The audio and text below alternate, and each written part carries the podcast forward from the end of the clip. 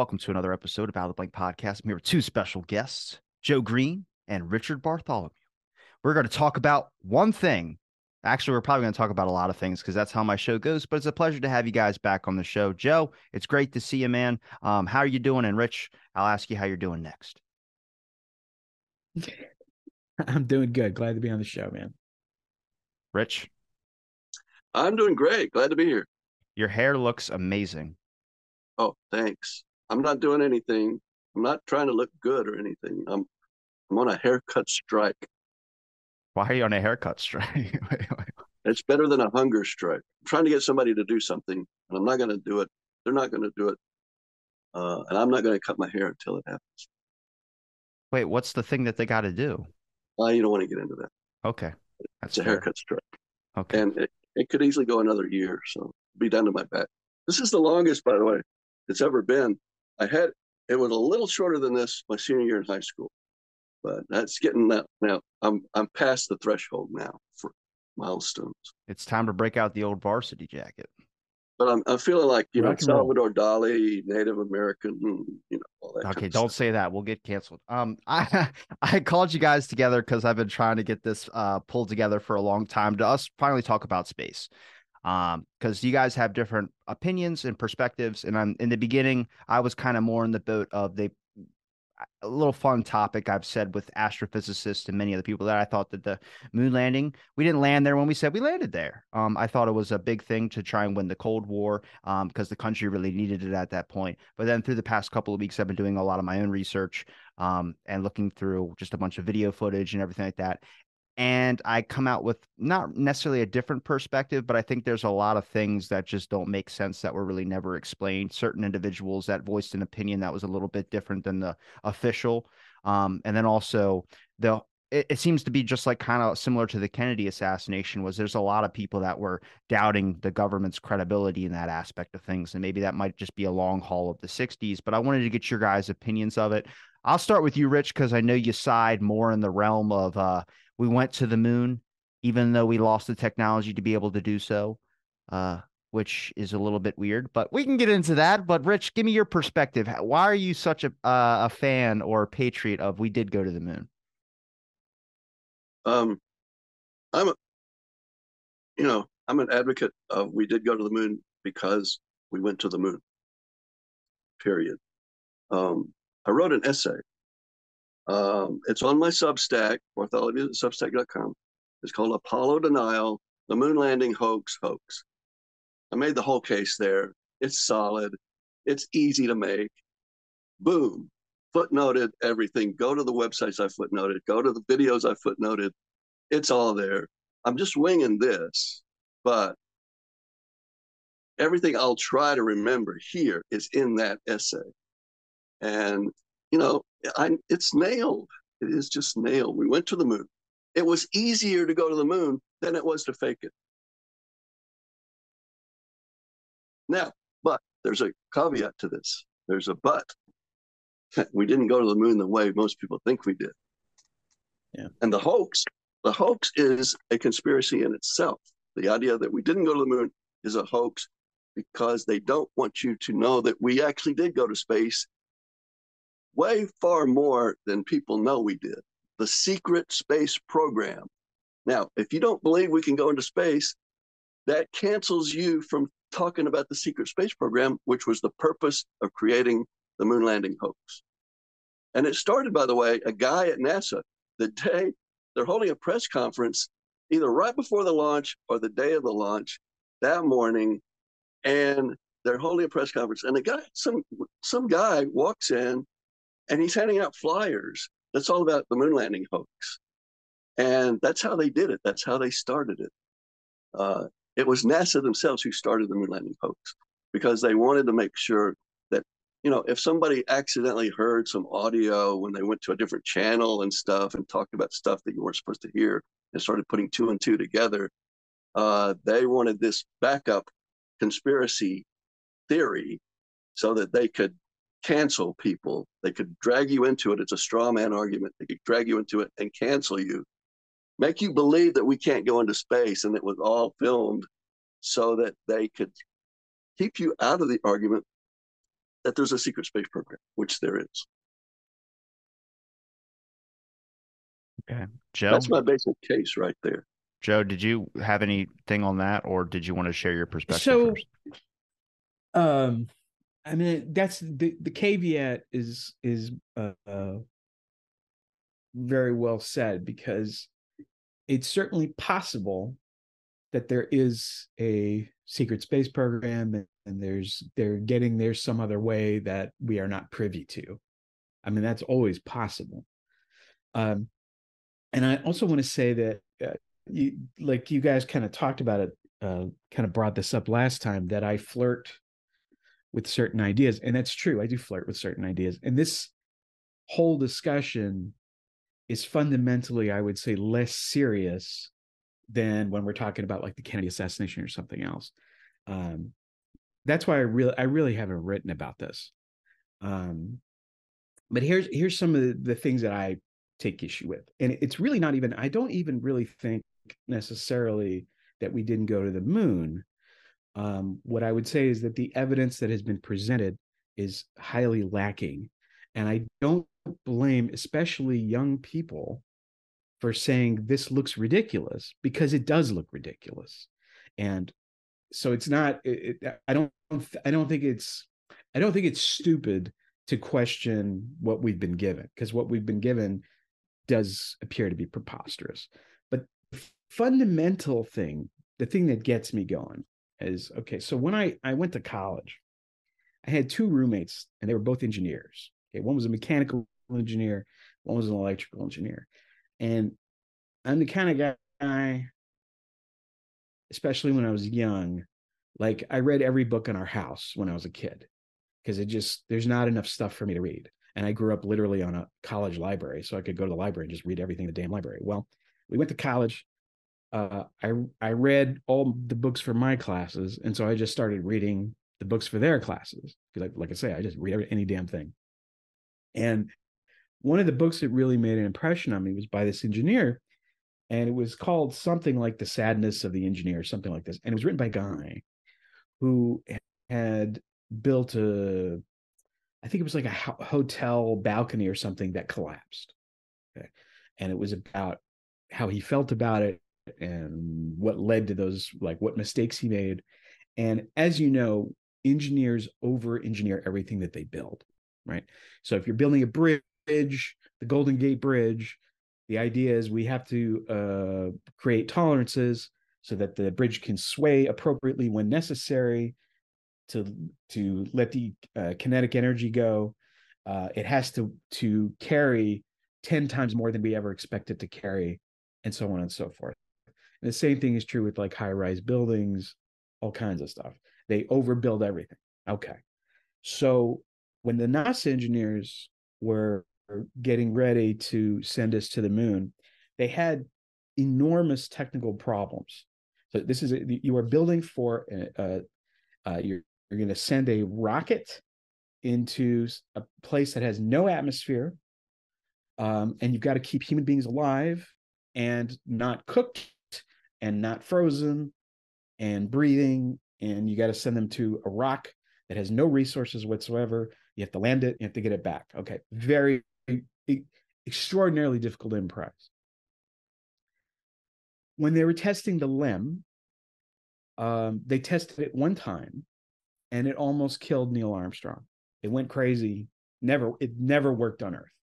Yeah, the simulation, the simulation on Earth. I, I, I read it never worked. Okay. They then sent that LEM to the moon, where it worked perfectly. I don't believe that an engineer would do that. That an engineer would say, "Okay, based on that test that almost killed Neil Armstrong, everything's cool and we're good." Um, they also had another significant problem, which is that the fuel that is used in these rockets, it's a hypergolic fuel, which destroys the, it's a one-use engine.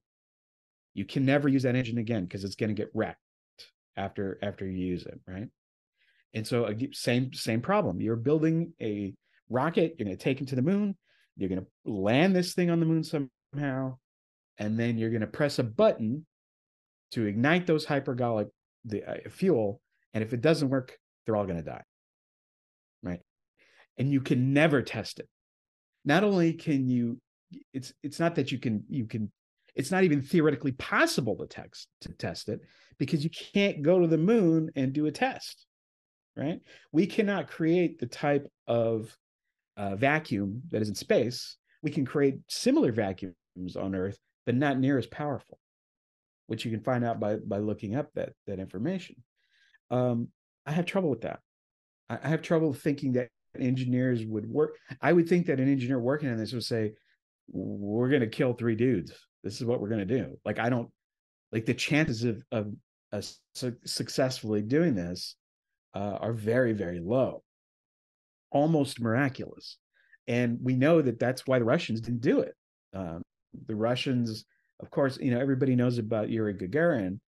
Um, he was allegedly the first man, um, but he was the first man that survived. Right. And we know this because there were a couple of Italian ham radio operators that were, were listening into Russian transmissions, and they were they killed a number of astronauts trying to, to get out there. Um, and that wasn't even to go to the moon. That was just to, to go out there. It, it's so I, I don't think most people have an, any idea how difficult it is to do this stuff. Right. The only missions that have ever claimed to send human beings actually into space Um, are the moon missions. All of the space shuttle missions, those are well within Earth's atmosphere, right? Those only go about two hundred to four hundred miles, and they have to be very careful uh, because even going up two hundred miles, you have to watch out for the sun. In fact, this is true of planes. When you ride in a plane, you get essentially an X-ray whenever you ride in a plane. And there are times when the sun is highly reactive um, that you have to be careful, and they will adjust how they fly based on that. And definitely true of the space shuttle, the International Space Station, those sort of things. Um, space is just extraordinarily dangerous. So I'm, I am, um, I am sympathetic to anyone who is skeptical of that claim. It's not so much that I particularly say, you know, that we didn't go to the moon or whatever. Um, but it is, it, it sort of reverses Carl Sagan's thing, right? The idea is that if you're making, uh, uh, a extremely an extraordinary claim, you have to have extraordinary evidence. The extraordinary claim is getting a human being into space alive and bringing them back, and then and getting a human being into space alive, getting them to the moon, and then bringing them back. So with those extraordinary claims, I would expect to have extraordinary evidence, and I we don't have that in my in my opinion. I um yeah I want to divide the factor here of like there's There's a line where people go, space isn't real. And then there's a line that like, that's, that's, that's what we're not talking about this. What we're talking about is that there's a healthy sense of skepticism because there have been some things about it that have not been reasonably explained. Um, for instance, I, I never didn't know about the whole moon hoax thing created by NASA type deal. I never, it makes a lot of sense when you kind of start explaining that a little bit, but mainly because I just looked at NASA's budget and I'm like, what the hell are we doing here? Because there's a lot of money, and I'll pull this up if every if we can show this on air as well too, but it's just the budget is ridiculous for what they're costing for either thrusters, rocket, just any parts. Is everything is super, super expensive. And we have a huge crisis where there's a homeless population. There's other things that we could be funneling that in towards. So, but the question that was mentioned way earlier in the beginning that was about it takes way more to fake the moon landing document wise and all this.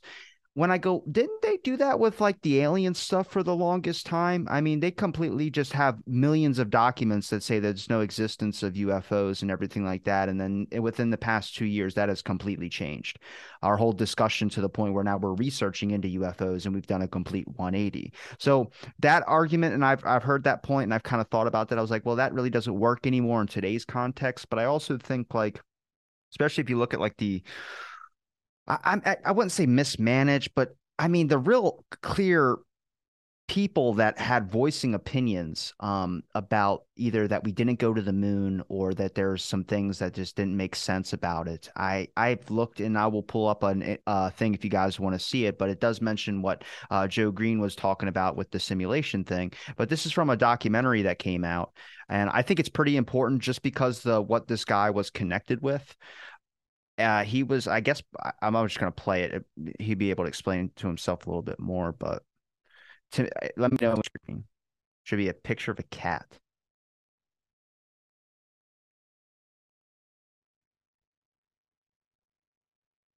Did it pop up yet? No, it's spinning. Oh, there it is. Okay. In the sixties, Bill Kaysing was the head of technical publications for Rocketdyne, the company that helped manufacture the Apollo rockets. Kaysing, who claimed he had access to some of its top-secret documents, questioned the competence of the Apollo project. I really believe that they weren't in the command capsule at launch. They, uh, they did a little bit of a magician act with the astronauts. They went up the elevator, but they came down the elevator. In other words, they did not want to risk the lives of the astronauts in case the Saturn blew up. An explosive claim, which Kaysing said the C I A tried to silence by making three attempts on his life. Like Kaysing, Marcus Allen, British publisher of Nexus, a magazine of alternative politics, history, and science, also questions NASA's engineering capability at the time of the launches. The problem is the whole Apollo program was a complete fabrication in order to be seen to succeed in the Cold War. The myth of Apollo is what is holding NASA back from future space travel. It's a tragedy. We didn't go the first time, we can't go now, we've never been. They lied to us. So, I mean, like when you start kind of like examining it from like Cold War context, which I've tried my best to learn more about the Cold War just in relation to the Kennedy assassination style thing. I mean, I think we went to space one hundred percent. I think we went to the moon, sure, but I just don't think we did it when we said we did it. I think that there was probably like because it goes from that argument point, which is why would they in a simulation, if there was a huge issue, why would they risk knowingly risk three lives by sending up a rocket with the possibility that it could explode or something bad could happen? It would make more sense to just launch a rocket. And then we have connections with Hollywood, or the government has had connections with Hollywood for a very, very long time. I mean, Stanley Kubrick's name comes up, and I don't necessarily look into the specifics of Stanley Kubrick. They could have gotten anybody to do something like that. But you look at some of that footage, the flag waving, which people mention, but also there's no stars. You know, you just see Earth. There's a little bit of like some serious questions that probably should have been addressed by anybody at NASA or by anybody that might have, instead of you get someone that says it makes a claim about this in front of Buzz Aldrin and Buzz Aldrin just punches the guy right in the face. Like, of course the conspiracy like side is going to start ticking up more because now people don't really trust you. And I think with the access of the internet and so many other things, obviously there's this word disinformation and misinformation that gets thrown out there. I'm sure there's some Russian disinformation one hundred percent, but you really start examining just very simple things you can watch with your own eyes that you there they haven't really been fully addressed, and it kind of answers a bigger question of conspiracies. Now, not relating to the Kennedy assassination, but just talking about the moon landing here, this is more of a fun one. This is one where you can kind of have a good chat about it like we're doing now. This isn't a debate. This isn't any of that. We're just talking about some things that they, it looks weird, and then some explanations of it as well too. And I mean, you can probably explain away a lot of these things, but nobody who has the position of power has bothered to do that, which is the issue here. Well, there is a guy who does uh... – Richard, do you know his, his name? There's a there's a guy who has a website which is semi-endorsed by NASA. He doesn't work for NASA allegedly, um, but he does answer these questions, like the no stars thing. I'm not saying that there they may be good answers, there may be bad answers, but NASA does have a guy who does try to answer some of this stuff. Yeah. Um, well, I don't know if this is the one you're talking about. But this is the one that I reference in my article. Uh, Clavius Base dot com. I think I think that's a yeah. He, yeah he's not affiliated a... with that. He says he's not affiliated with NASA. You know, um, yeah. But it goes. It's the most in-depth website that was devoted to this from the start, and it's designed totally to deal with every single issue. And I reference. I only went into one specific uh, area. The, the only one I think you need to do. To prove we went to the moon, that's the gravity issue. And he does an excellent job with that, but he does an excellent job with the photos. He does an excellent job with with uh, the, whole, the whole bit. Now, I'm not saying that all of it's correct, because it's the straight story of how we went to the moon. It's the NASA story of how we went to the moon. Uh, I think we're we're all in agreement that there's some fishy sides to this. Uh, and and budget-wise, I don't think he gets into budget stuff except for the straight, you know, official story of the budget. But the whole thing about budgets, you know, they're talking, they're they're dealing with it in Congress. Um, and they're always threatening to, it's going to shut down the government. This is all nonsense. There is, you know, where's the, how how many trillions went missing? Robin? Where is that? You know, there is a there is a, a black budget. We have no idea. We have no zero bupkis idea how much money that is.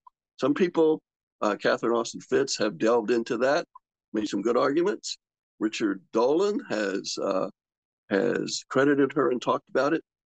But you know, if we're talking about a secret space program, and Dolan, Richard Dolan, who's I think the best historian on the whole U F O uh, issue, um, he's written like he's he's on the third volume now of Uh, U F Os in the national security state, uh, like an encyclopedic, uh, you know, project that he's doing, and he's doing it in a perfectly scholarly way too.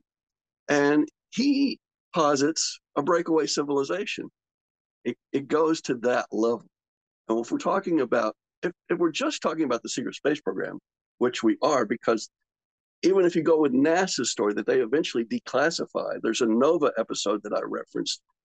Uh, about sending spies into space in the mid sixties to photograph, you know, Russia was doing it, we were doing it, we had no idea it was happening. You know, it was top secret. Now, what's the military done since then?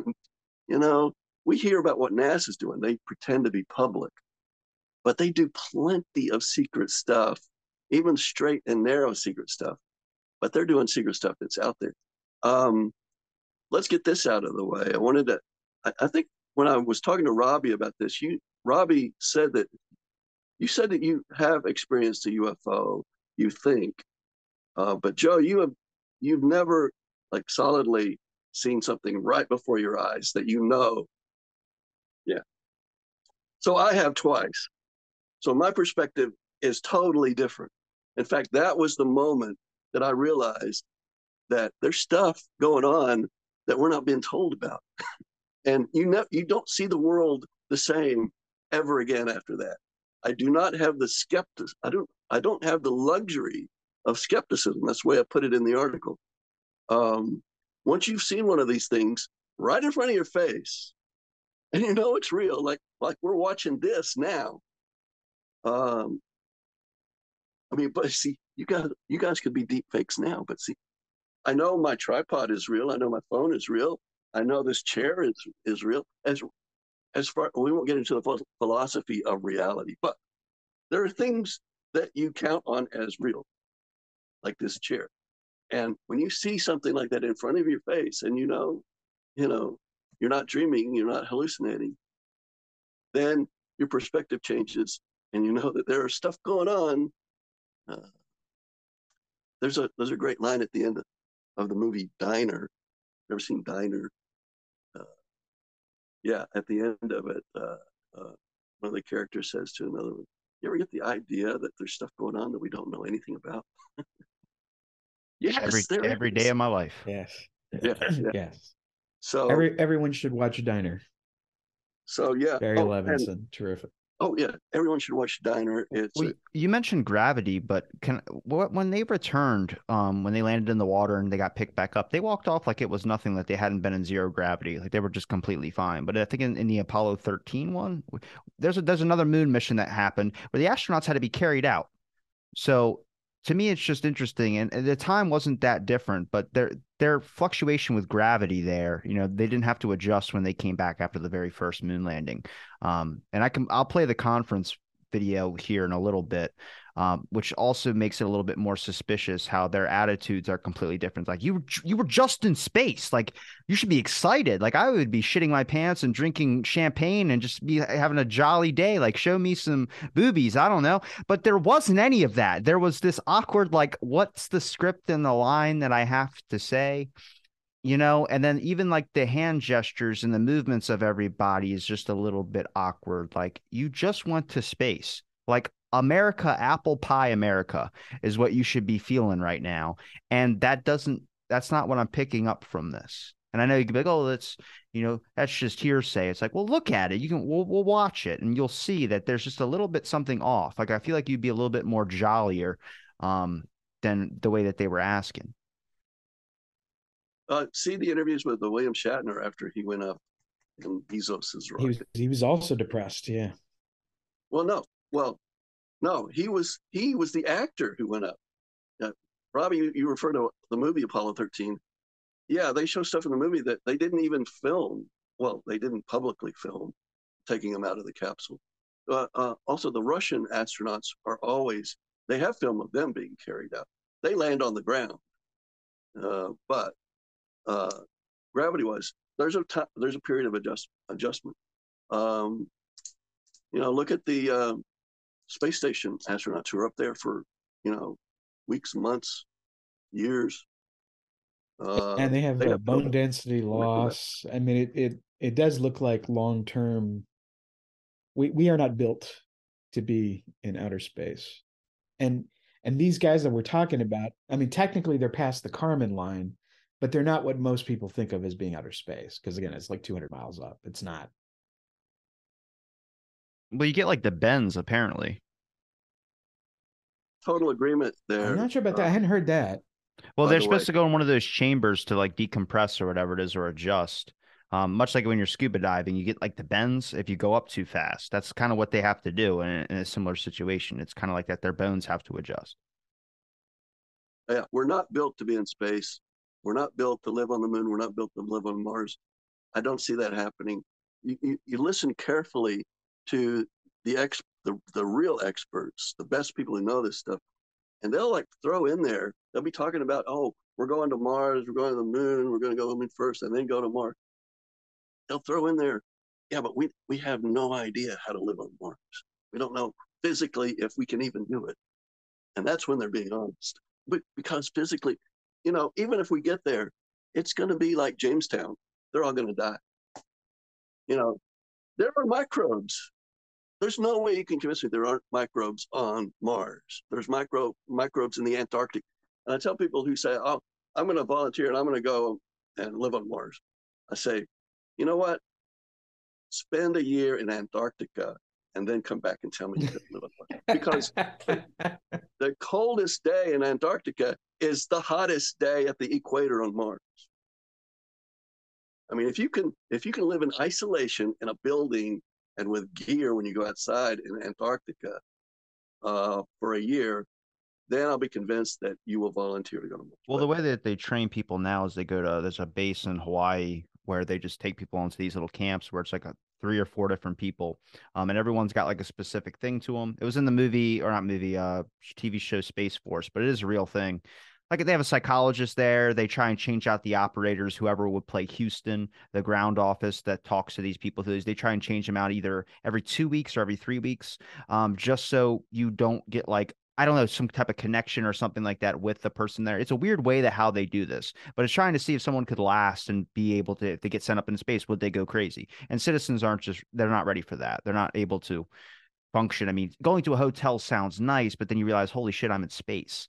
Like, there's nothingness, there's nothingness upon endless nothingness that is expanding into more endless nothingness.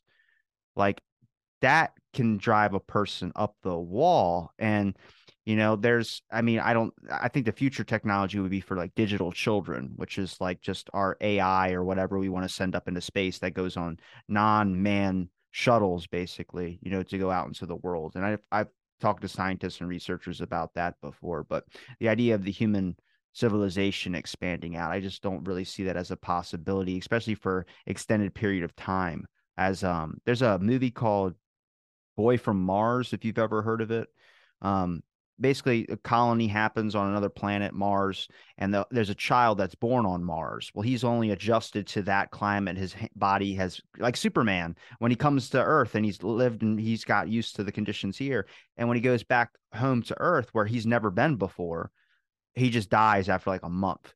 because his body couldn't adjust to the different, uh, the stronger gravity and different conditions and everything of that sort. So it's just a weird discussion, but it's interesting how, like, there's a lot of research now and talks about space colonies and things of this sort. Um, even the, you know, the whole weaponization of space as well, too, which is the only reason I think that we're never going to actually fully have hotels and, you know, peace on other planets, is because we're already thinking about weaponizing it. I mean, for the longest time, they tried to, blow, or there was an idea of blowing up the moon with a nuclear weapon just to show how badass we were. And then someone was like, hey, we can't that do was, that. It's that was one research. That was one paper. There was one scientist who floated that idea. I don't know that that ever actually caught traction anywhere, but, uh, uh, but uh, you, um, you know, it's funny you bring that up. Uh, but that was H G Wells' The War of the Worlds. That is what happens, is that the aliens come down, they start conquering us, but they don't realize that the atmosphere is slowly killing them. And eventually they all die because they, they were not prepared for the conditions. So I think that's a relevant point. Although um, I think it's more akin to when people tell me, or I read, that they're going to live on Mars, I would say a comparable claim would be, I'm going to be able to live in lava. Okay. So if somebody came to you and said, I built this this suit and uh, and I've I figured out how this material, and I'm going to put a house in lava and I'm going to live in the lava in my suit. It's like, is there, what kind of evidence would you need to believe that that is even possible? Um, because I, I think I think it's totally impossible. I think living on Mars is totally impossible. Have you no. seen The Core? There's a movie called The Core. I've I've heard it. I know what it is. I never saw it. I love that yeah. movie. It's very well done. It's a very well produced movie. They live in lava. Um, yeah. But you're at the very least. I agree. At the could, very could least, be. It's like they're saying, I could have survived the first winter in Jamestown. At the very least. Yeah, good luck yeah, with that. At the very least. Yeah. There's another thing too, and and I didn't I didn't know this until I saw a NASA um, TED Talk about the rocket equation. It was called The Tyranny of the Rocket Equation. I would recommend anybody watch it. It's really interesting, um, because I knew when I was a kid, and I think most people know, that in order to get off the Earth, you have to go eight miles per second, right, or seven miles per second, eight kilometers per second, I think is. Um, but I remember, I think it was in a Michael Crichton picture or something when I was a kid that I saw, but seven miles per second, that's what you get. But what I did not realize is that if you're, you're trying to get somewhere, it's even worse than that. So when they were going into the moon, it's not seven miles per second, it's nine or whatever it is, ten. Uh, and if you're trying to get to Mars, it's an exponent, because you're, you're to get off the Earth to go to Mars. And like, it's it's already impossible. And that's basically, that was, the guy is a representative of NASA. You'll see him all over the place. I can't think of his name right now. Um, He looks like a saddle. He looks like a saddle. I'm not sure. Maybe. He, he's but the, he, he pops his up face in a lot is of the videos. Definition of leather. I can tell you that. Like, he needs to put on sunscreen. I, I, oh, yeah, I, Bill, I don't recall Bill that. But, um, but, uh, but anyway, he, so, and he's saying, like, you kids, you need to figure out how we can do this without rockets, because we're we are hitting up against a wall. We, in terms of, because the, the problem is always, you got to build a rocket powerful enough to get you off planet, light enough so that you can have some kind of payload. You can put people on there or something. Um, and you're always having to do these incredible, you know, that you, you have to, uh, you adjust it by just a tiny bit, and it means the rocket blows up or it never goes anywhere.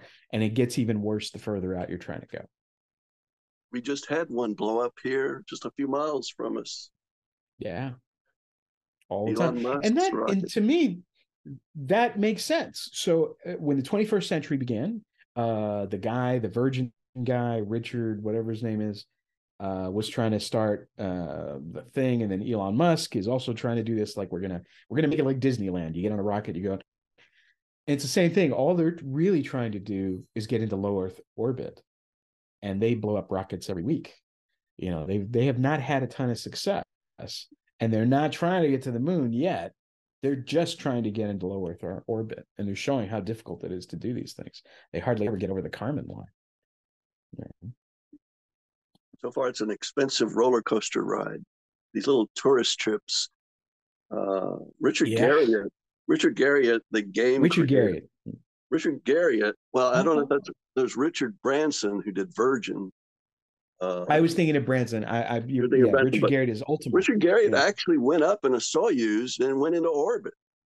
Uh, he got a better ride than the tourists or than the celebrities that are going up and down. That's a roller coaster ride. That's a amusement park ride, a fancy, expensive amusement park ride. That's all it is. So what's the explanation for losing the technology to go back to the moon? Oh, man, you had to have lived through the uh, the the downturn in the aerospace industry in the seventies. There's a lot of movies about it. There's Gidget movies about it. You know, there's like Love Boat episodes about all the aerospace engineers that lost their jobs in the seventies after we stopped going to the moon. Uh, they built an, a, a huge uh, infrastructure and bureaucracy, and then it all went away. And I think it's more political than anything else, but also uh, you could get into so much deep stuff here. Um, Was Kennedy the only one pressing to go to the moon? Because it seems like um, there's a – I mean, I could play a phone call of Richard Nixon congratulating the astronauts um, for landing on the moon. So it, to me, that's just interesting, which is kind Wernher of like von, – Wernher von Braun was convinced, yeah. So he convinced Kennedy. Wernher von Braun convinced Kennedy? He, von Braun was the guy, but he was the guy to go to. He was the guy saying, we can go to the moon. He, you know, in, in the late fifties, you know. Walt Disney did a whole thing. They introduced him to the public and gave him a platform to explain how we're, how we can go to the moon. Uh, Kennedy saw this as a way, you know, the final frontier, uh, hope, get everybody involved, feel good about our government, uh, and you got to have a moonshot. They they still that's still an umbrella term today. You're going to cure cancer. That's the moonshot politics. Moonshot politics, and that's a tribute to Kennedy. Kennedy was realistic. You know, he found out he did the, enough homework to realize this really is possible. We just need the will to do it. Uh, he didn't know the whole background of it. Von Braun probably did know uh, some of the secret technical issues. And so he knew we could go to the moon. He knew he could convince Kennedy we could go to the moon and hide the secret side of it. Yeah, but if that would have like blown up, like literally, that would have bounced on Kennedy, and then Kennedy would have been in a lot of shit. So he just didn't care about the ramifications. Wernher von Braun would have been probably exempt from that. Well, I mean, but that's not how you're selling it, right? You're selling we're making history, right? We're we're taking we're doing this big thing, and it also relates to I think, uh, and it's we're gonna. I'm only gonna take a one minute detour here, but one of the things um, that will is is an instant help for any economy are large scale work projects, right? So like, for example, in Nazi Germany, right? Hjalmar Schacht, who had worked for J P Morgan, got some money together and said, we're going to do public work projects. We're going to make the Autobahn and we're going to make the Volkswagen, right? The people's car. And it worked. Like it does stimulate the economy. You have this thing, we're going to build this, the, this road and it's gonna, you can go any speed you want on it, and we put people to work, and they're also building infrastructure. So it's the same thing. Like when you're selling the idea of going to space, it's like, well, we're, you know, it's it's the the last frontier. We're gonna build this thing. We're gonna give people a lot of jobs. A lot of those jobs are gonna be in Texas, which is yeah, gets into the L B J stuff, but um, and uh, and so it puts people to work, and it also gives us this thing that we are all focused on doing. We can inspire the hearts and minds of everybody with this project. So that's how you sell it. I mean, are people going to die? Probably. Like all, you know, every time uh, Vasco da Gama or somebody got on a boat and didn't know where the hell they were going on a ship, a lot of people died. That's just such is the nature of expansion. Um, so it's not that surprising that people would die in the, in the course of, of the moon landing. And it's actually one of the things that I'm surprised about, because I would expect that the first attempt at putting people on the moon would result in everybody dying, you know, because it's it's a ridiculously hard thing we're trying to do. Yeah. Do you think that it's kind of like that long-term goal thing was trying to a distraction to get people's mind off the political climate of the time? A lot of the issues that were going on. I mean, you got the Vietnam War that was going on, and then you had a bunch of things that were going on around that time period where I just feel like a lot of the public probably had doubt already about the government. And this was like how I bring up the morale part. No, no, they, the, the and, and this is shown in Gallup polls. Um, the public distrust of government begins more or less with the Kennedy assassination, and it increases with Vietnam. Yeah. It, no, it begins with the publication of the Warren Report. The chart continues up after L B J takes over. It continues up for the rest of that year. Warren Report comes out. Three weeks later, they take a poll again. Precipitous decline that never, never recovered. That's never. not. What, that's not what I'm saying. What I'm saying is that no, but but it, but you but that's what Richard's trying to explain to you is that people were we assume like almost everybody on on the planet, whether they believe in quote unquote conspiracies or not, are deeply cynical about our government. Right? They weren't like that before. It wasn't like that. So they, it's not that you're dreaming up this thing to distract the public. I, I think Kennedy means it. Like, you know, we're going to go do the thing, not because it is easy, but because it is hard, right? Like he believes in that.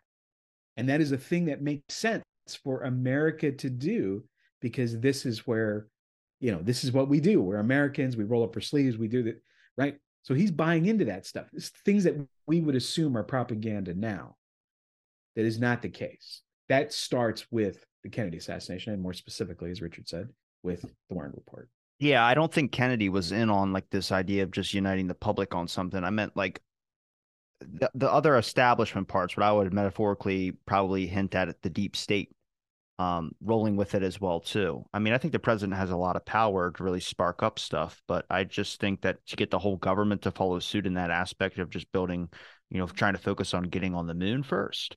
You know, I, I would think that there just be, since there's a lot of other espionage operations that are going on in other countries um, that we found out about later, I feel like that that would be more of their focus.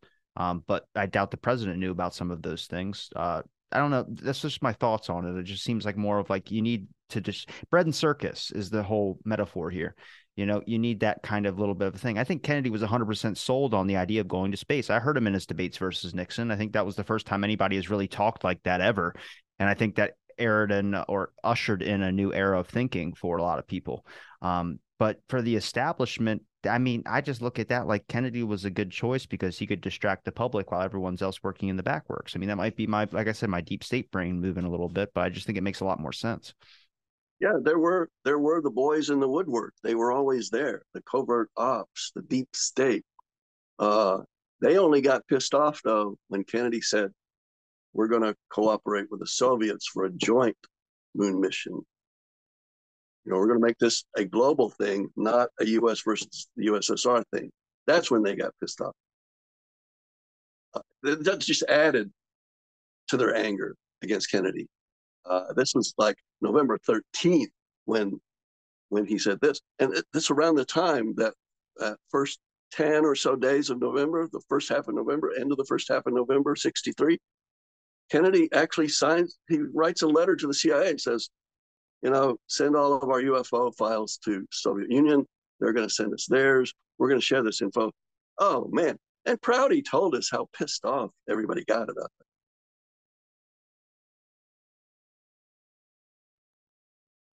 Yeah, you, you really have to put yourself kind of back in the mindset of the people at that time. You know, so the idea is we're going to defeat the communists.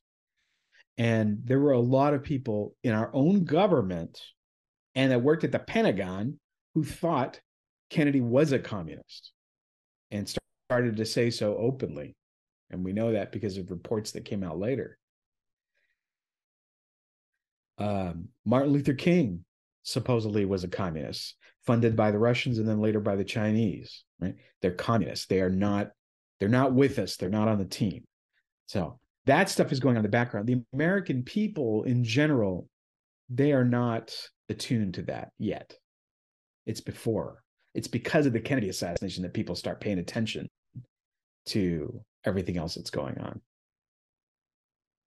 We had a s- small period of relief from it when the Beatles came to America. Yeah. And we yeah. were ready. Man, Beatlemania hadn't happened since, because we we spent a couple of months there totally, you know, in mourning. And man, we were ready to party by, by February ninth. And that had a lot to do with Beatlemania, I'm convinced. Hmm. I, I was there. That. I was there. I was yeah, sitting on the floor yeah. in front of the T V and watched the Beatles on Ed Sullivan. What were they, were they playing? Love Me Do? Oh yeah, uh, they to a seven-year to. A, I was uh, I had just turned eight the day before. Best birthday weekend ever to this day. I got a Superman suit on Saturday for my birthday. I was a Superman fanatic. Got a Superman suit, and I saw the Beatles on Ed Sullivan, but they were just the floppy hair guys, you know. Oh, look at that weird hair, you know. To a set to an eight-year-old, that's all it was, and. Oh, why are those girls screaming? You know, oh, if I had been like, but if I had been like, you know, even five, six years older, I would have been like everybody else.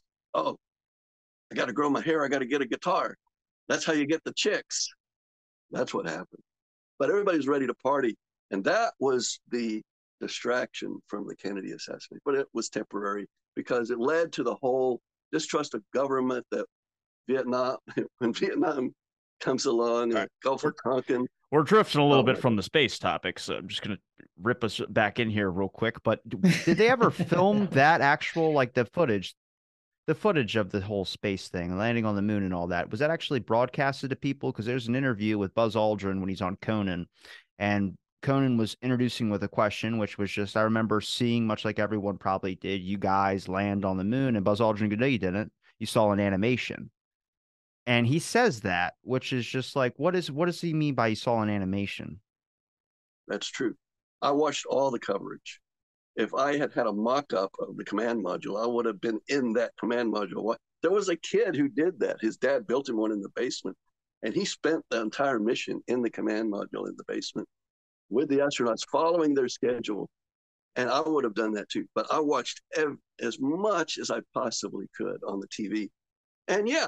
They, they're not prepared to show them uh, on T V, live T V on the moon. They had a little camera that was on one of the legs that managed to get it working, and it showed Armstrong, fuzzy image, saying the first words. And but I even I had forgotten about this. The up in the window, shooting out the window of the LEM, was a sixteen millimeter, and it photographed the entire E V A. Uh, you see it today, and it's in fast motion because they wanted to extend it as long as they could and get as much footage. Uh, there are advantages to having it in fast motion because I was able to make a point about that in terms of gravity. But it documented the one sixth gravity and moving around in it, and you can't fake that.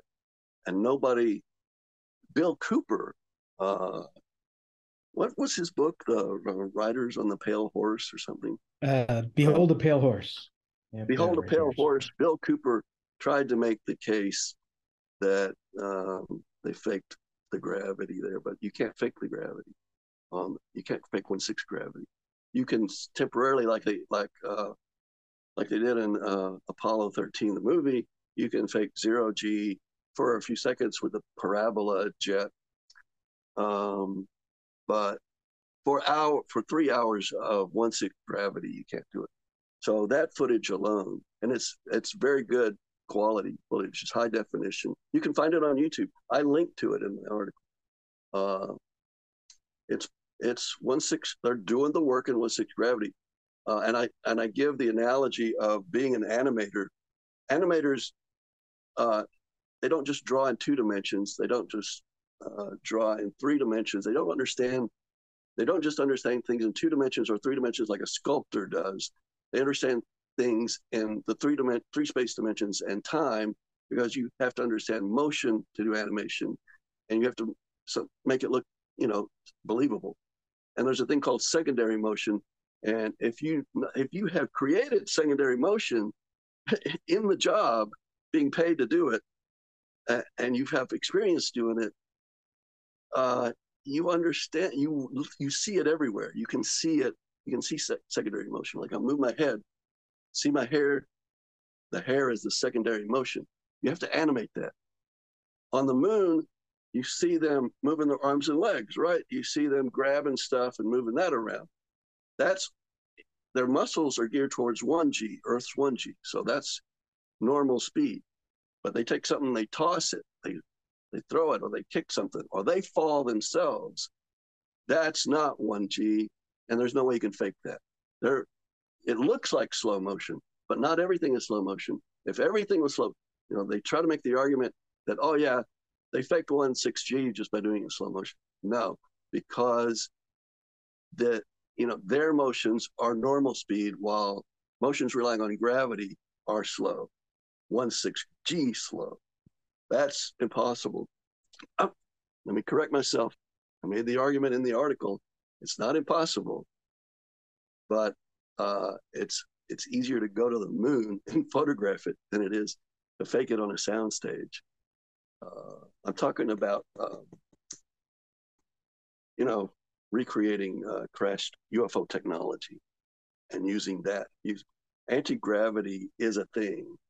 Uh, I, I referenced the book, The Hunt for Zero Point. If you haven't read it, get The Hunt for Zero Point by Nick Cook. And it's he was a he was a Jane's Defense Weekly journalist. He was like a straight arrow journalist, and uh, some buddies of his started like giving him articles from the fifties about, hey, what is all this talk about zero point technology? You're into all this defense stuff, you know. So he got curious and he looked into it. He dug deep and wrote a book about it, and he discovered that yeah, uh, and sometime in like fifty-seven, fifty-eight, uh, there was a breakthrough in um, anti-gravity research. And only after that did things go secret. Like there's all these articles in all the science journals and all the newspapers, people talking about, oh, we're gonna get zero gravity, the Jetsons and all this. And then all of a sudden, nothing after the breakthrough. And he makes a convincing, very convincing straight journalistic argument for it. Uh, and he has not, you know, turned that into a circus or anything. He stayed fairly straight over the years. He did a, a couple of new YouTube videos a few years ago, and then got away from that again. But um, it's good. It's a good story, and um, you would have to use that technology. You'd have to use that secret technology on a soundstage, and you'd have to do it for hours, and it'd have to affect everything on the soundstage. I'm not saying it couldn't be done, but why do it if you can just get to the moon and do it? How um, but well, what about the flag waving? It doesn't wave. It waves when they're touching it, and that's secondary motion again. Uh, the the curves in it, they had it on a wire because they needed it to stick out for photographs. Uh, the only way to make it stick out, you know, if you don't make it stick out, you're in a vacuum. It's just going to be like solid, straight down, and like compressed. Like, uh, so they had to figure out a way to make it look like a flag. You know, it's a It's on wires, and you can tell that when, when they're like putting the pole or handling the pole, you know, those wires are shaking, and the waves in there because they didn't straighten it completely out. They didn't make it out of steel or cardboard or anything or plexiglass. They uh, they made it. It was a cloth flag. It was a flag, as an official flag. And there are there's a code of there's a flag code, and if you don't follow the flag code to the letter, it's not a flag. It's not a U S flag. That's why you can get away with wearing shirts that look like the American flag. You can't, according to the flag code, you cannot wear the American flag as apparel. But people who wear the pattern on a shirt, that's not the flag. That's okay. So anyway, so it was a real flag, but they had to put wires in the, in, the, in it throughout it to make it stick out for photographs. What about when they landed? Why why was why didn't we see dust? Well, if you look at the footage out the window, uh, when Armstrong says we're picking up dust. That's what dust does when you're blasting it with a thrust. Yeah, but there was no dust in the video that spread. They even talk about that as well too, and they made an excuse saying that um It was because they had shut off the thrusters or put it to such a low point that when it hit, it just barely tapped and landed. And they said you can even see that there is a little small print, but it doesn't really look like that. Like you can take a leaf blower and blow dirt and dirt will spread all around, but that wasn't like that with this. I forget the exact depth, but it was only like a couple inches, three inches of, of fine dust over the uh, harder ground. Uh, and um, they got dust all over their equipment. They got dust all over their uniforms. They dragged that dust back into the LEM with them. Yeah, and that's surprising too. Like the very first time you're going to the moon and you don't have a your suit can account for all the dust particles and rocks or anything like that that could be in space that could puncture a hole or do anything of that sort. Yeah, they didn't yeah, I don't know. know if you... Go ahead. Oh, I was just going to say, I, they, they, there are uh, models even in the fifties to try and account for that. There were uh, suits built into the ship that you, you would get into and you would walk, but it would still be connected. And that way you wouldn't bring in dust and other things and all these uh, stuff to the, to the uh, capsule.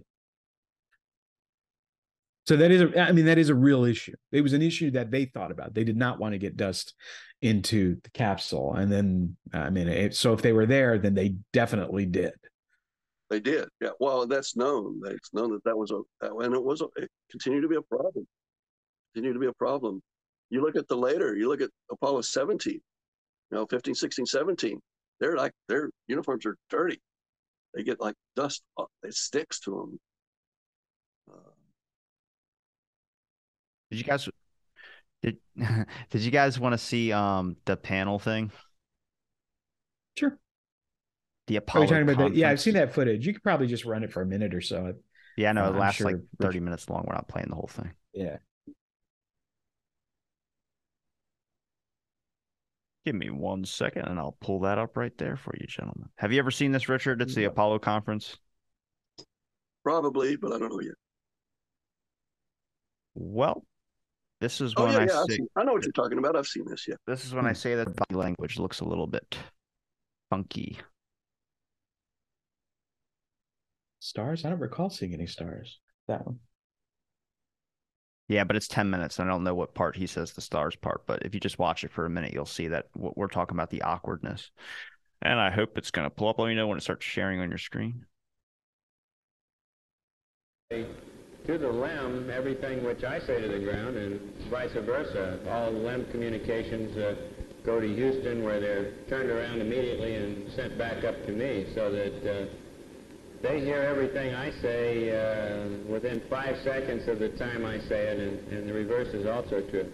Now the S-band is, is uh, operable any time I am within line of sight of the Earth, not necessarily the, the LEM, you see, so that uh, out of each two-hour revolution, uh, or roughly sixty percent of the time I am in contact with the ground, and therefore I am in contact with the LEM.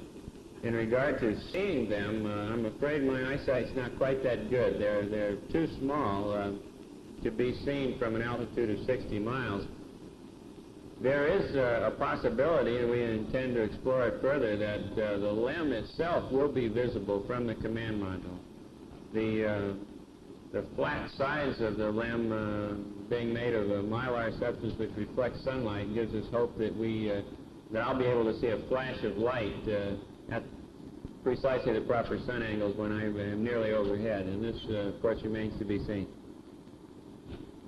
I have a question for Mike Collins. Uh, what will the uh, command module pilot be doing while the commander and the LEM pilot are on the lunar surface? Will you be doing any special experiments of any type or not while you're up there by yourself?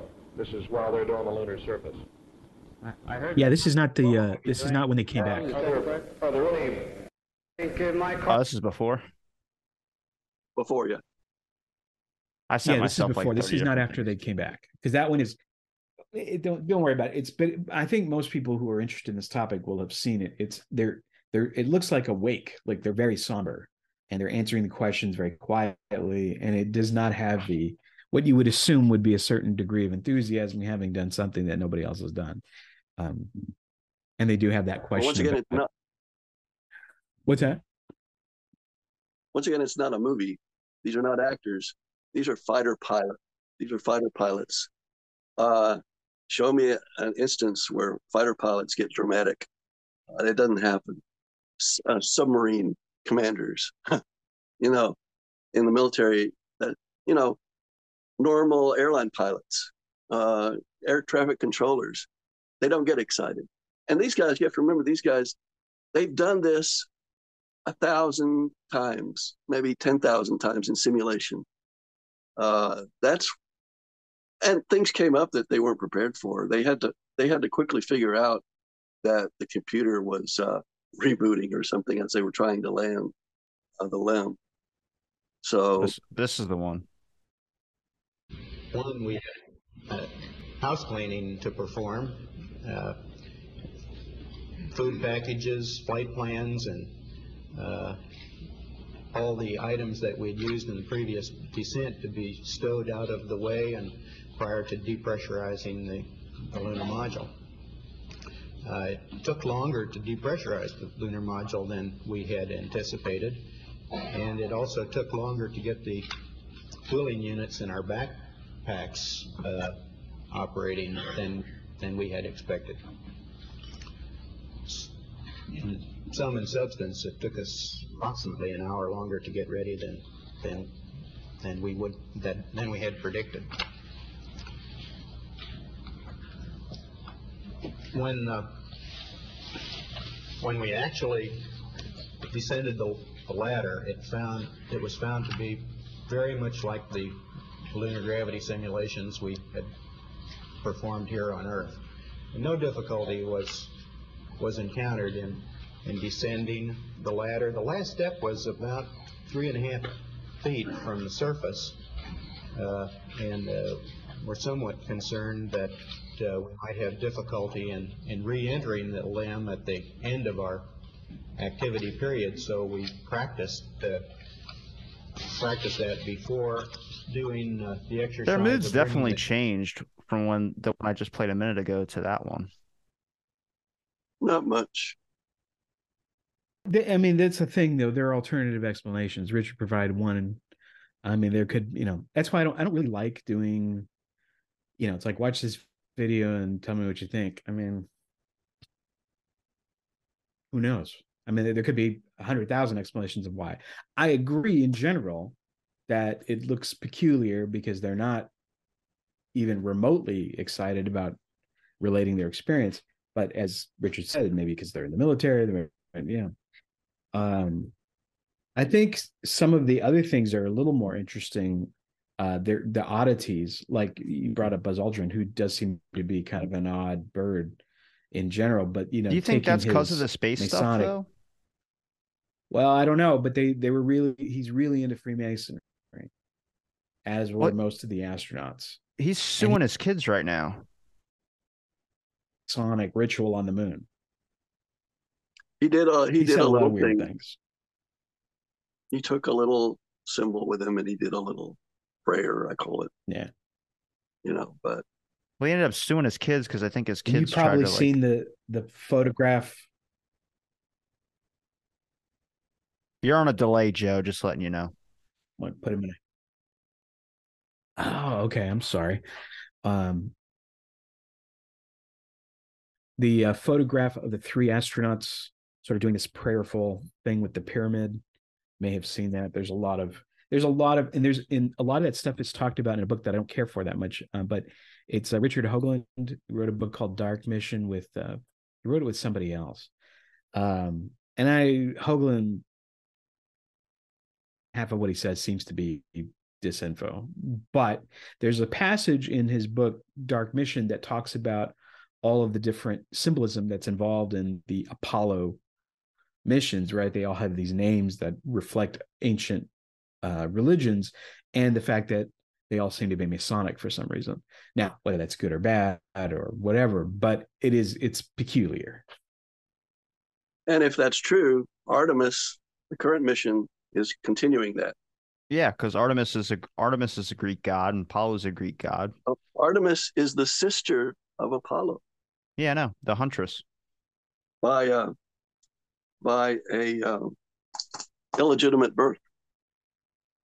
But is that just because that has the whole Operation Paperclip background of the space program? Like, there is those, that weird connection that is kind of shocking for a lot of people, when that's a lot of the ritualistic stuff that goes on with some of the Nazis. Um, so I'm just curious. The Nazis ran the space program, so it shouldn't be surprising that we would see Nazi iconography in NASA, uh, because it's not just Wernher von Braun. There was a bunch of people. There were Nazi scientists that were. Sorry, my cat is really active today. Uh, that's not Izzy. What, that's not Izzy. That's the other. she's a she's a new kitten that we have. Right, right. And therefore, here, baby, she needs a little more attention. Uh, but anyway, yeah, I mean, the, the Nazi influence in NASA and the Pentagon in general cannot be ignored, for sure.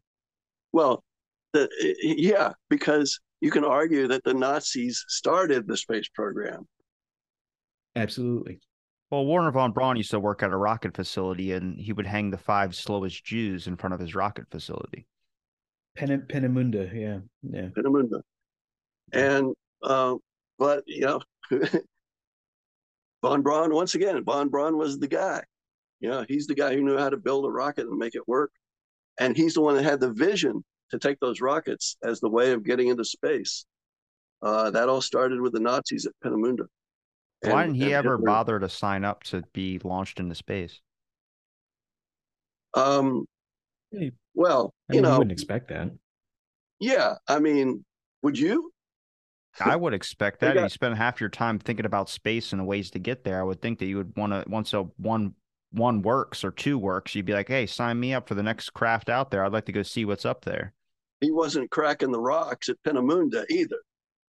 You know, he wanted to run the show. He didn't want to risk his life beyond what was necessary. Uh, you know, there there are other people who can do that. You can get a test pilot for that. You can get a monkey. You can get a dog for that. Now, that's Nazi thinking. Do you think um, that we should have accepted the Nazis' research and Wernher von Braun's help, or do you think we should have done it in a different way, where we did it with our own scientists?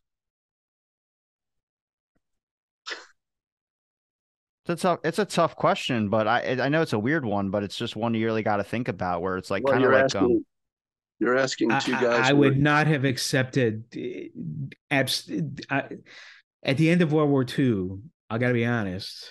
I'm I'm sending them all to Nuremberg. Like I don't. I'm not making deals with any of these. Like I, I there are no ex-Nazis. Okay, for me. Yeah, for me either. Um, so for me either. There's no, gonna, yeah, there's there's no there's no way in hell. I was going to say to to Robbie, that's a deal with the devil. Yeah. Well, that's what that's what kind of my my main question there is is that I mean I wouldn't I don't know because at at that point you really look at what it was. I mean, you can't take back what they did, and if you're going to use this person's advances, you know, to help your betterment of, like, I mean, you got to look at how they're thinking about every country has a gunpoint to each other's head. So we got to get to the moon first, or this type of aspect of things, but. Yeah, it's that it's it's a devil's bargain there, because I mean it doesn't look good, um, but also we know that there's a lot of things that break the Nuremberg Code that the United States has been at fault for after Nuremberg trials had happened.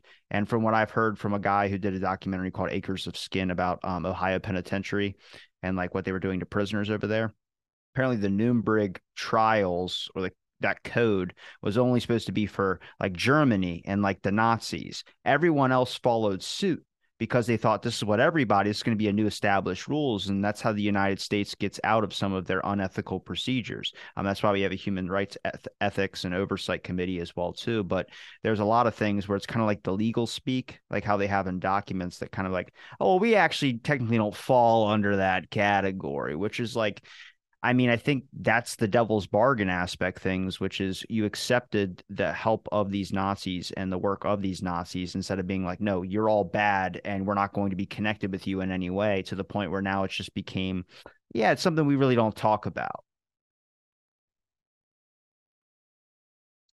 I totally agree with, with Joe. Everybody goes to prison. Everybody gets tried at Nuremberg. Nobody gets off. Uh, John J. McCloy let him off. Uh, I think uh, I think Warren himself had something to do with the Nuremberg trials. You know, it's it's all blended together once you get to the Warren Commission, um, and it's the it's the foundation of the C I A. They brought Nazis over. They, they, the Gallenorg, they brought Hitler's top spy network over here to show us how to create the C I A. Uh, there, you, that's all you need to know right there. So everything that's happened since, you know, and they, then they kept all that quiet. You know, we, we know about it, but they still play it down. They play it down big time. You know, they get confronted about it. Even people would confront Wernher von Braun. There's footage out there of him being confronted by reporters about his Nazi past. And he just expertly plays it down. He, that was scripted, and he, he played it perfectly.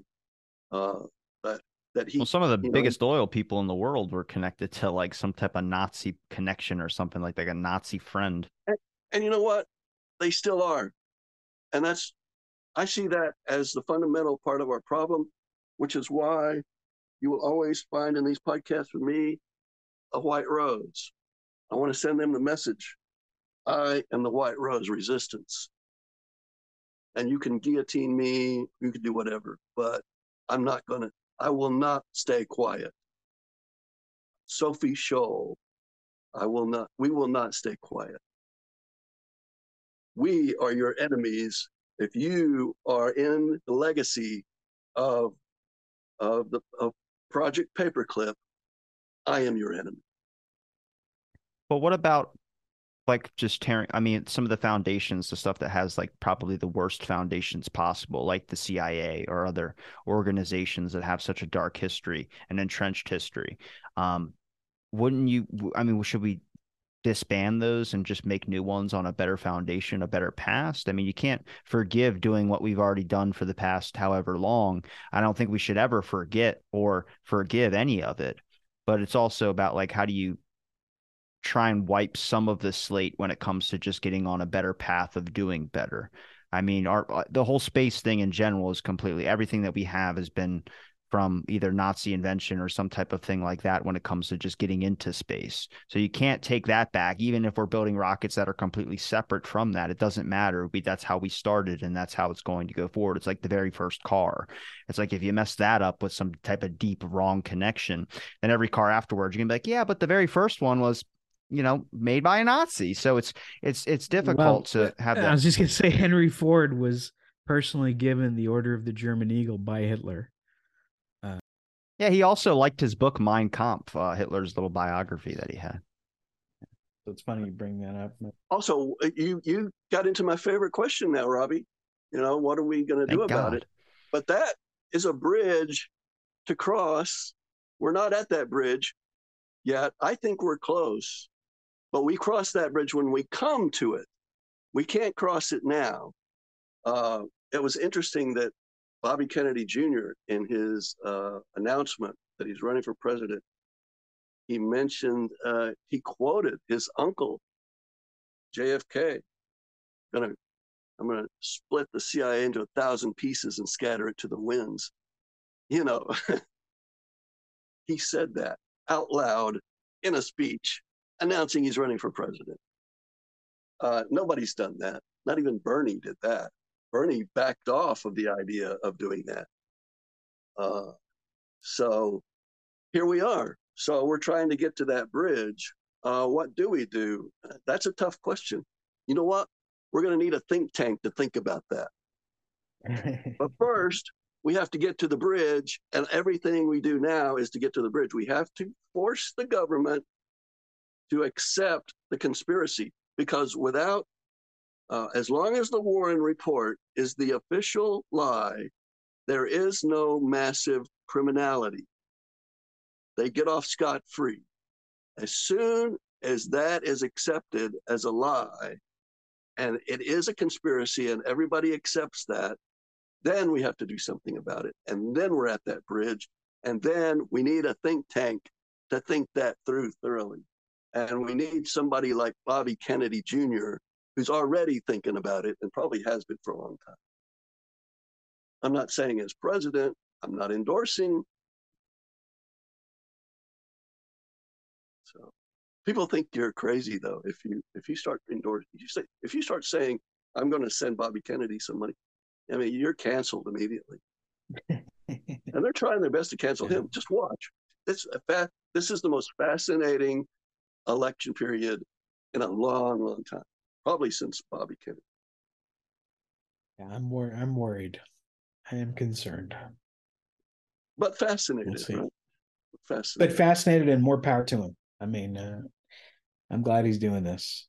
All but... I'm saying is, let's watch this closely and let's see what we can learn from it. What are your what is your take, Joe, on some of the secret society stuff that goes on, some of the roots that we got on it? I mean, you think that should be public knowledge? Um, like it should be taught in schools or something like that? I mean, we do have an issue with the Skull and Bones Society and other things of this sort. So one thing I noticed, I was a private investigator for a couple of years, and um, so I, I would go to I would go to the uh, police stations a lot, and I worked all over Texas. And then I would, they would send me to Southern California. So I would go to Long Beach, L A, all the, the whole L A metro area, right? Doing my thing. Um, every single police station that I walked into um, had a Masonic order plaque in the building that said which one they belonged to. Um, you know, then listed the address of the place that they go and all. And so when they, I got a new feeling about when they say the thin blue line, about how police cover for each other. Like it's, it's literally brotherhood. When they say a brotherhood, they mean a brotherhood because they join this Masonic fraternity. Um, I can't tell you that I don't think the world is run by secret societies. Not exactly. Uh, but there, you will definitely find people creating fraternities of their own, whether in the Ivy League or in the police, um, and then acting in accordance with that. If you want to say that that's conspiracy, I mean, that, that's fine. Um, I'm just saying that that's what I observed. Also, there's a very good book by, um, it's called Fire in the Minds of Men by James Billington. A lot of right-wingers like that book because uh, he's kind of a libertarian. But what he's talking about is the effect of the secret societies on both the U S Revolution of seventeen seventy-six and then the French Revolution of seventeen eighty-nine. And he draws some interesting comparisons because there are secret societies all over both of those revolutions. It's very interesting. It's a history. It's worth knowing. I don't think uh, that the world's run by secret societies or anything, but I, I think it's. I think you need to have a rule where you can't have any people in positions of power that are connected to those types of institutions or anything like that, even if it's a fun getaway thing. I had a guy on here to talk about secret societies who was an academic and not into conspiracy theories, um, more just in the facts of things, of what we can prove. And when we talked about Bohemian Grove, I asked him about, like, don't you think that's weird? And he was kind of just like, I mean, they're just talking about like a pipeline in Russia or something like that. I was like, yeah, but it's in front of a, a fucking owl statue. I'm like, that's a problem. That's weird. Go to a hotel, order pizza. I don't care, but don't do it in the middle of the forest over tea or whatever you guys are doing over there. He's like, yeah, but it's just setting policy. I go, that's the thing though, is that if you invite a business person, let's say a friend brings a C E O of a capitalistic business or something like that, comes in and that business now becomes entrenched into things that we would deem as things that shouldn't have capitalism entrenched into, our health institutions, for instance, or anything that gives the public a certain comfort or connection to just being cared about as an individual, which we can see through a lot of things that I'm not going to talk about the pandemic, but there's a lot of issues that have been arisen that have been brought to the forefront that Bobby Kennedy is also talking about, which all the other people have been talking about for a very, very long time. And it's this connection that we start having. It never starts with, we're just going to bring in this company and we're going to use all their material for however long and we're going to give them exemption from everything. No, but it starts somewhere and the goalpost keeps moving to a point where we're at now where we got to start looking at cutting off ties. I mean, the whole medical institutions need a revamp, and it's always kind of been crappy. It's not just pandemic related. There was Janine Jones, the angel of death, who killed what they speculate upwards of sixty babies. And where why says upwards of sixty babies is the records were destroyed. The hospital destroyed her records because they did not want to keep getting sued and going further investigations into it. So it was a medical scandal and they knew about it and they pushed her off to a different hospital where she eventually got caught. I mean, that's just an institution trying to keep their reputation intact. We have a large push in society for wondering or caring too much about our reputations. And I think that starts with when you start looking at business relationships, you start looking at connections and what your reputation can get for you. Look at the guy, um, what was his name? Bird, the guy who owned the Texas School Book Depository that was always having like parties at his house and stuff. He had the sixth floor window in his house and he'd have people stand in front of it and take pictures. That's weird, that's, man. That's, that's the story. Yes. That is the story. I, I don't know that that's confirmed. I know Richard probably would know. No, it's it's true. Uh, that window, that original window, is now in a little museum of uh, curios in East Texas. Um, I forget the name of the town. It's it's not as big as Longview, but it's it's in that area, east of Dallas. Hmm. Hmm. There was an article about it. You can find it. You know, Google the the sixth floor window. You'll find the article. Uh, and now I've written about David Harold Byrd. See my article on Substack called "The Lies of Texas." I knew that dude before anybody knew him, and I know people who knew him personally. Uh, I don't know. Robbie may not recognize the name Darrell Royal, uh, the legendary coach of the University of Texas Longhorns, but I know his son Mac Royal, who worked at the L B J Library for a while, and uh, tried to do some stuff. Uh, to expose what's there, and they got rid of him fast. And he's got a fascinating story to tell. Sorry, Mac, if I'm talking out of line here, but uh, Mac and I've had some discussions. He's got the most fascinating family photos too. That I've seen some of them of Connolly, him like hanging out with Connolly and Byrd and all those guys. It's just amazing. David Harold Byrd, The Lies of Texas. So you can't deny when it comes to those connections that you're probably more likely going to look in the opposite direction when something might be a little bit corrupt or something might be a little suspect to the person that you're connected with. You bet. Yeah. Okay. Just, I just didn't know because we're in, like, like I said, coming from a more modern take on looking at the past, I'm seeing that this connection thing has just been going on for a very long time and we haven't bothered to really address those types of things. I started at the beginning of social media, when I signed up for Facebook and Twitter, I decided the only way I can mentally deal with this is just the, have the default position that I'm talking, I'm already talking to Chat G P T, what became Chat G P T way back then, two thousand, uh, probably not till the end of, yeah, it was definitely after the end of twenty ten. Joe knows what I'm talking about, that whole scandal. Uh, I learned what people will do to you on the social media.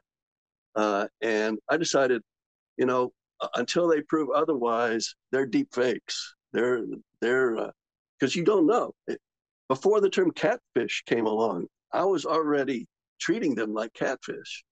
And then you have to prove to me. I have like two hundred people in my friend request list on Facebook because, you know, if I don't know you, uh, and I'll even do a little research. And if well, accept have... my friend request already. Jeez. Did you? I thought I did. Yeah, you I'll did. accept. I'm just kidding. Yeah, you you crossed the threshold. I know you well enough to accept it. Thank God. But I, and I know other people uh, that I'm not quite ready because I look at their friends list. They're going to all hide their friends list from me now. Uh, and I see certain people that I don't want to associate with, or who I have told them, or they have told me not to associate with it. And if that's on their friends list, that's a possible connection back into that person. And I'm not going to connect with, with you, even though I don't have a problem with you. I have a problem with being connected through you to this other person. And so that's why I have two hundred friend requests that I'm not dealing with. But the, the, that rule, of th- the rule of thumb is, is that if you wouldn't wish them a happy birthday, then you don't accept the friend request. That's oh, the I go rule farther with that. I go farther with that because some people... You know, they, some people like to get happy birthday. Some people don't like to get happy birthday. Some people like it for a while and then don't like it and then like it again. So what I do is I look and see who who said happy birthday to me on my last birthday. And that tells me, okay, I owe you a happy birthday. That means that you you like getting happy birthdays. You like giving them. I'm going to give you a happy Jeez, birthday. Jeez, man, that's some calculated shit. Yeah, well, it's part of, it goes into that whole thing. But now we have, everybody's aware of Chat G P T. Oh, Chat G P T is nothing. Uh, you know, Japan and China and Google. Google, as a matter of fact, they have quantum computers. Come on, give me a break. The singularity is imminent. The technological singularity. If you don't know that term, look that up, boy. If you're this you is wanna... another th- this is another thing that Richard and I will have a disagreement about too. What, the technological well, maybe singularity? Not. Maybe not. I mean, we have areas where we agree. I mean, I think we fundamentally agree on the secret space program. Yeah, we agree on the secrets. Oh, oh shit! I was gonna. I, I don't think there. I mean, there could be one. I agree, there could be one. I don't think there is one.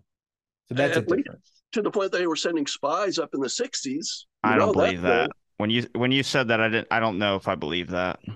Watch the Nova episode, Secret Spies, uh, Space Spies or something like that. Nova. I mean, if we're talking about low Earth or orbit, yeah.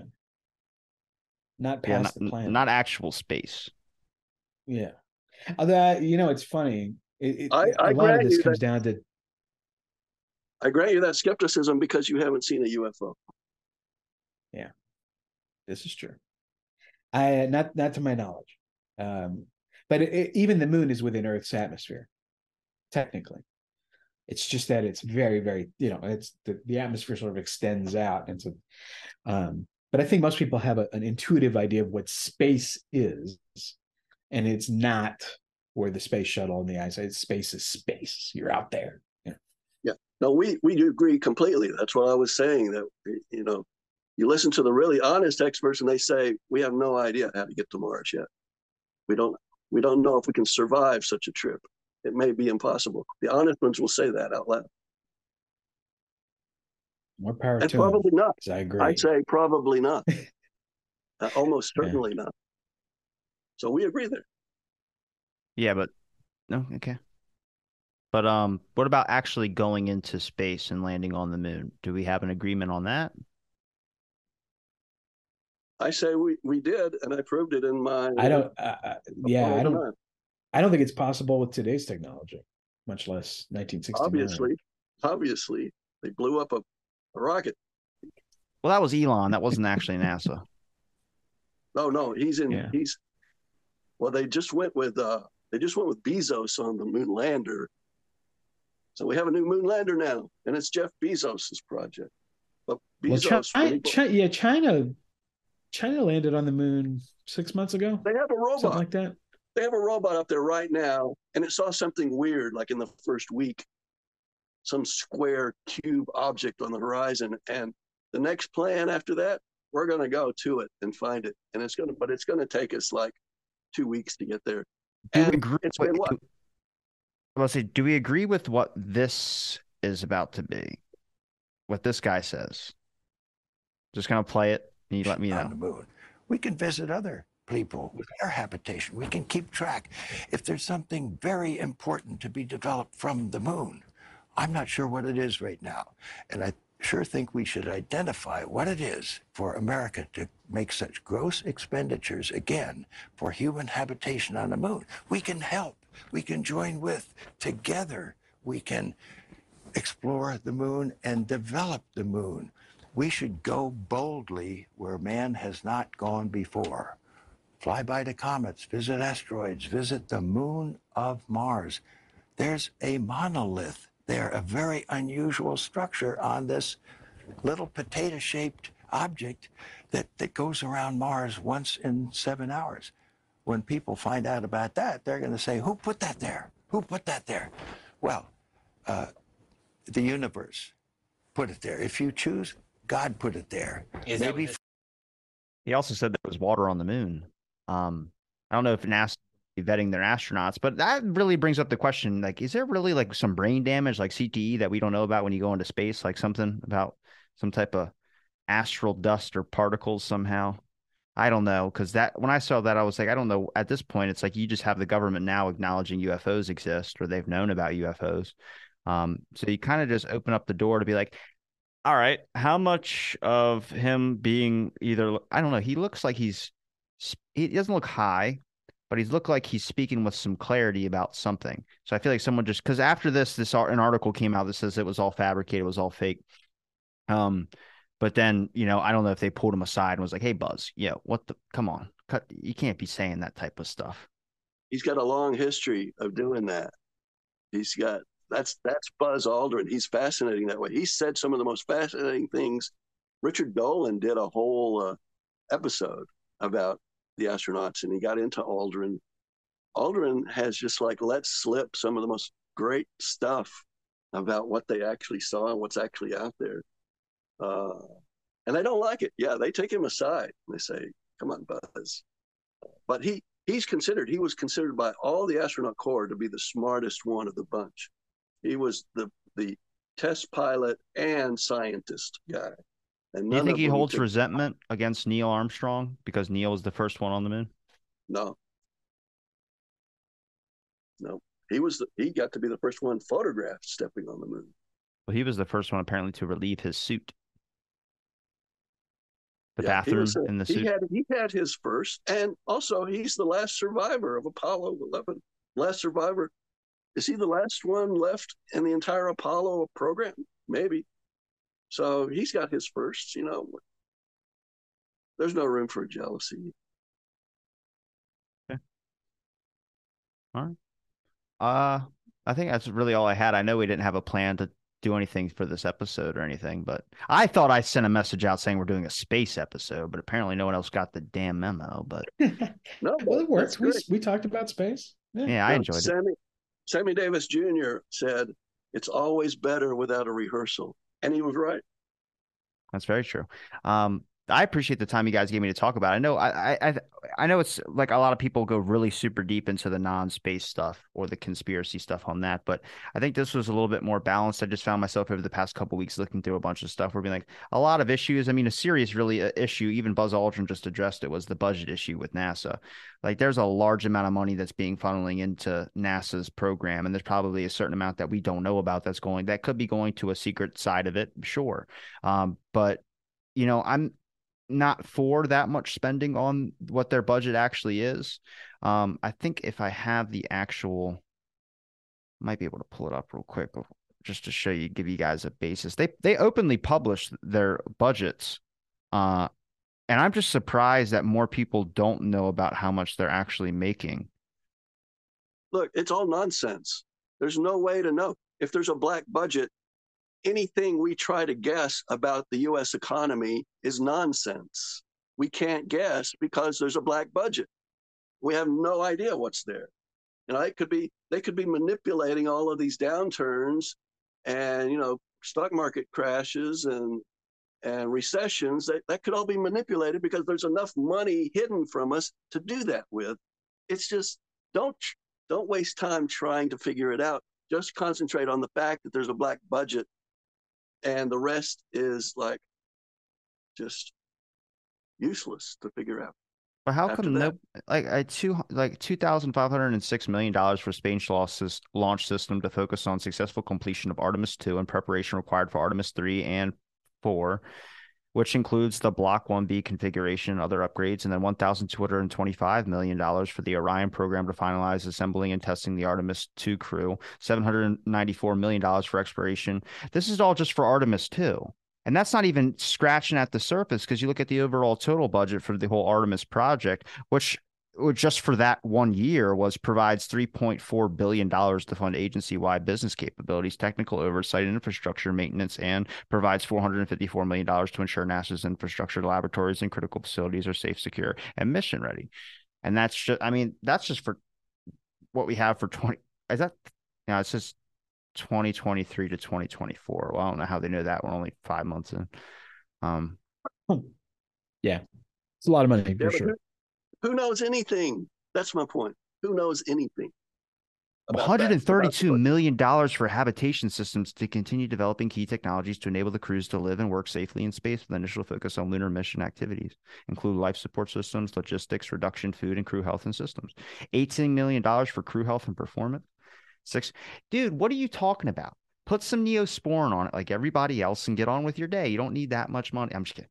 There's probably, I mean, that food stuff, I mean, the whole procedures and everything that goes into that is probably dangerous, but I'm interested in what that black budget is because there's a lot of stuff that's, where's this money coming from? How do you lose, like you mentioned, Rich, how do you lose like a certain trillion dollars of money, and then it's not like a big issue. It's like when Blasio, the mayor of New York, he lost like one hundred ninety-eight million dollars to a mental health fund, and everyone's like, where did that money go? Like, I want to see your garage. You better show me a damn Lamborghini that's made of gold bricks or something. The Hunt for Zero. Oh, you know, uh, uh, who was it? Uh, Lasar, uh, the U F O guy, Lasar. He, uh, he had a gold, something like that, gold car like that. Um, um, I apologize, guys. I'm I'm I'm up against it. I gotta I gotta go. Yep. Uh, Joe, promote your links real quick. Uh, Rich will promote yours next, and we'll just wrap it. Okay, sorry. Uh, you can get me at uh, Joe Green, J F K, uh, hidden history center dot org. That's a good one. Uh, but Joe Green, J F K is the main one. And I'll link that in the description. Rich, you want to promote your lecture real quick and I'll wrap up. Bartholomew's, my name, but with B I E W S instead of M E W. bartholomew's dot substack dot com. I got thirty articles up there now. And I'll link those links in the description. Thanks, everybody, for listening to this episode of Out of the Blank. Stay tuned for our next episode.